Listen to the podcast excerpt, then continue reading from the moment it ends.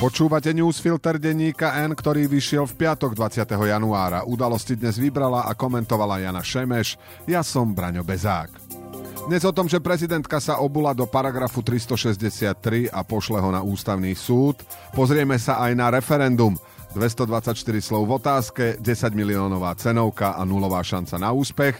A spýtame sa, čo by ste robili vy, keby sme boli vo vojne.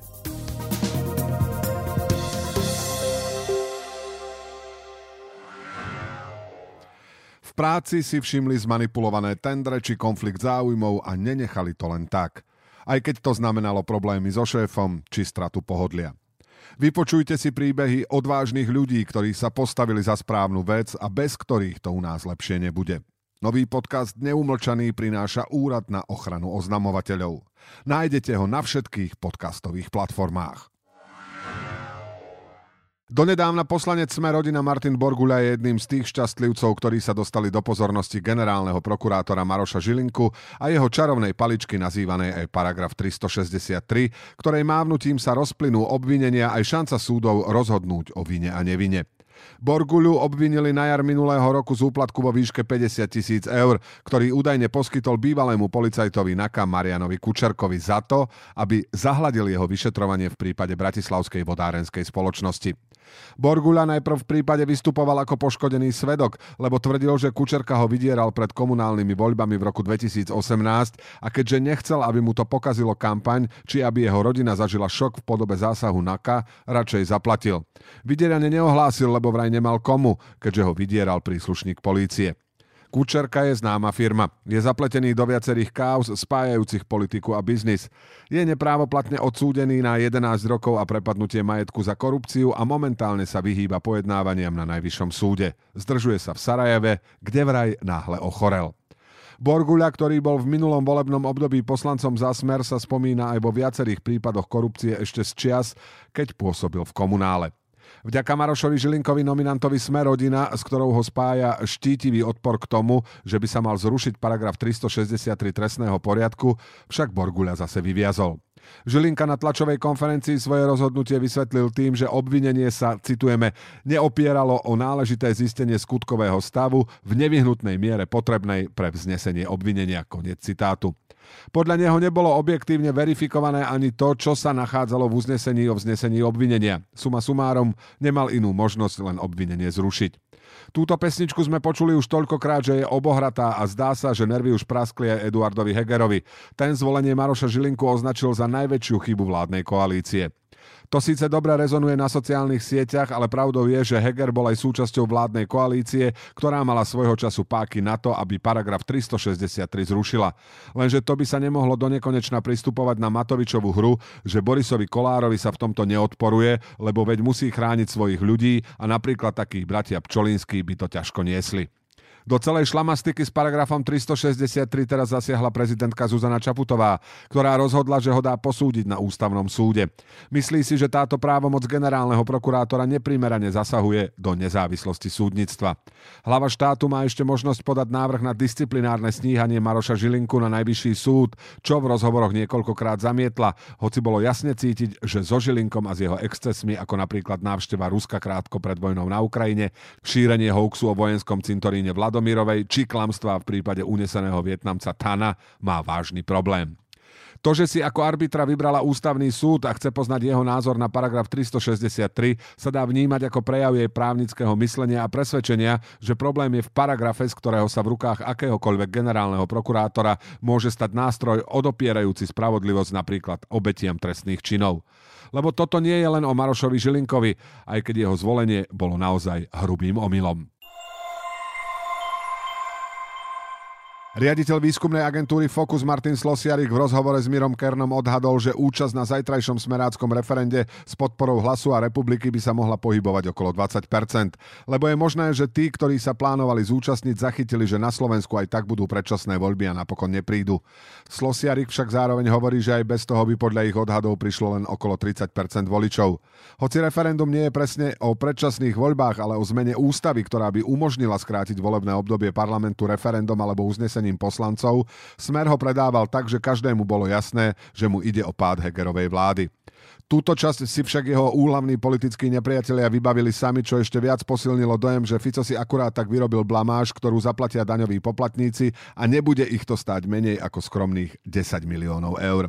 Fico to samozrejme vidí inak a vytiahol argument, že referendum je teraz ešte dôležitejšie, lebo si nemyslí, že v parlamente naozaj odhlasujú predčasné voľby. Isté posledné mesiace sme sa presvedčili, že všetko je inak a demisie sa vytrhávajú z rúk v poslednej možnej chvíli, ale aj sám Fico musí vidieť, že referendum bude neplatné. Takže ešte raz, bude to opakované fiasko priamej demokracie. Jasné, že v očiach jeho najvernejších voličov o žiadne zlyhanie nejde, lebo veď na mítingoch, kde poslanec Blaha oslovoval ľudí súdružky a súdruhovia a dikciou sebe vlastnou ich presviečal, že Smer urobí poriadok s médiami a mimovládnymi organizáciami a že fabriky kľakli vinou sankcií proti bratskému Rusku, počuli presne to, čo ich pohľadilo na duši.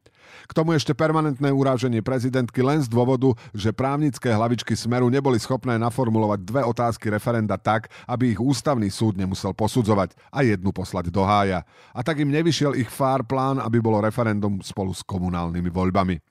Napriek všetkému treba konanie referenda rešpektovať. Podmienky na jeho vypísanie boli splnené, nech sa teda zajtra stane vôľa 460 tisíc ľudí, čo dali svoj podpis za jeho konanie. Keď Harky podpisovali, museli rátať s tým, že to napokon nedopadne tak, ako by si predstavovali. Aj to je demokracia.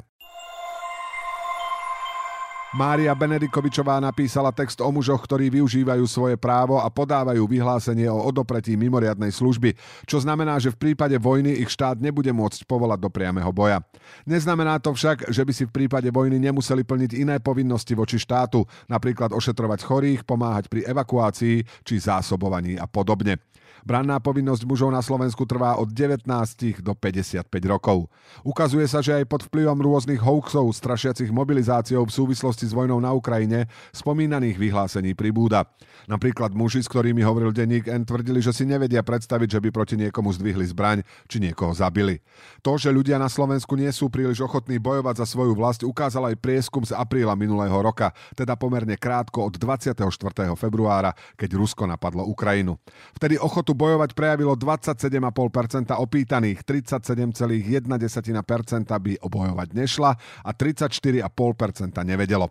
Experti to vysvetľovali tým, že na Slovensku nemáme tendencie oslavovať vojakov, vzdávať im úctu, nevybojovali sme žiadne veľké vojny, od druhej svetovej vojny sme žili prakticky v miery a nemalá časť občanov Slovenska je geopoliticky dezorientovaná a má takú nedôveru v štát, že necíti potrebu preň riskovať.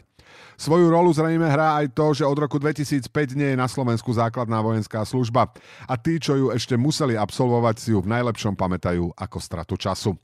Na druhej strane vojna na Ukrajine ukázala, že to nie je len boj o akúsi ideu štátu, či za nejakých politikov, o ktorých si myslíme svoje, ale o celkom konkrétne záležitosti. O bezpečie vlastných rodín, detí, komunít, o územia, prostriedky, obživy, príbytky, majetky, holú existenciu, celú budúcnosť.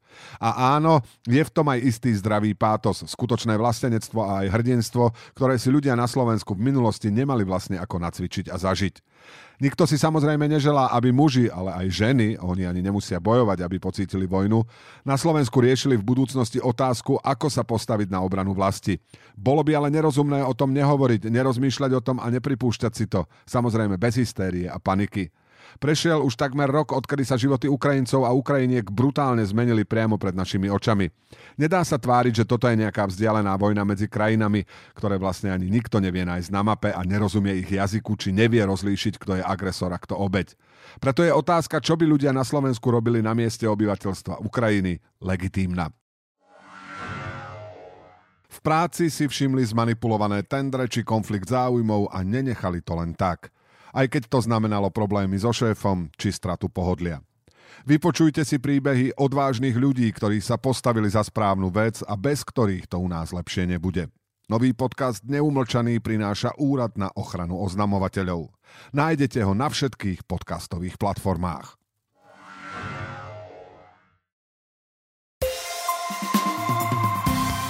A teraz ešte správy jednou vetou. Mimoriadná schôdza parlamentu o energiách nebude, neotvorila sa ani na ďalší pokus. Body sa presunú na ďalšiu schôdzu, ktorá začne 31. januára.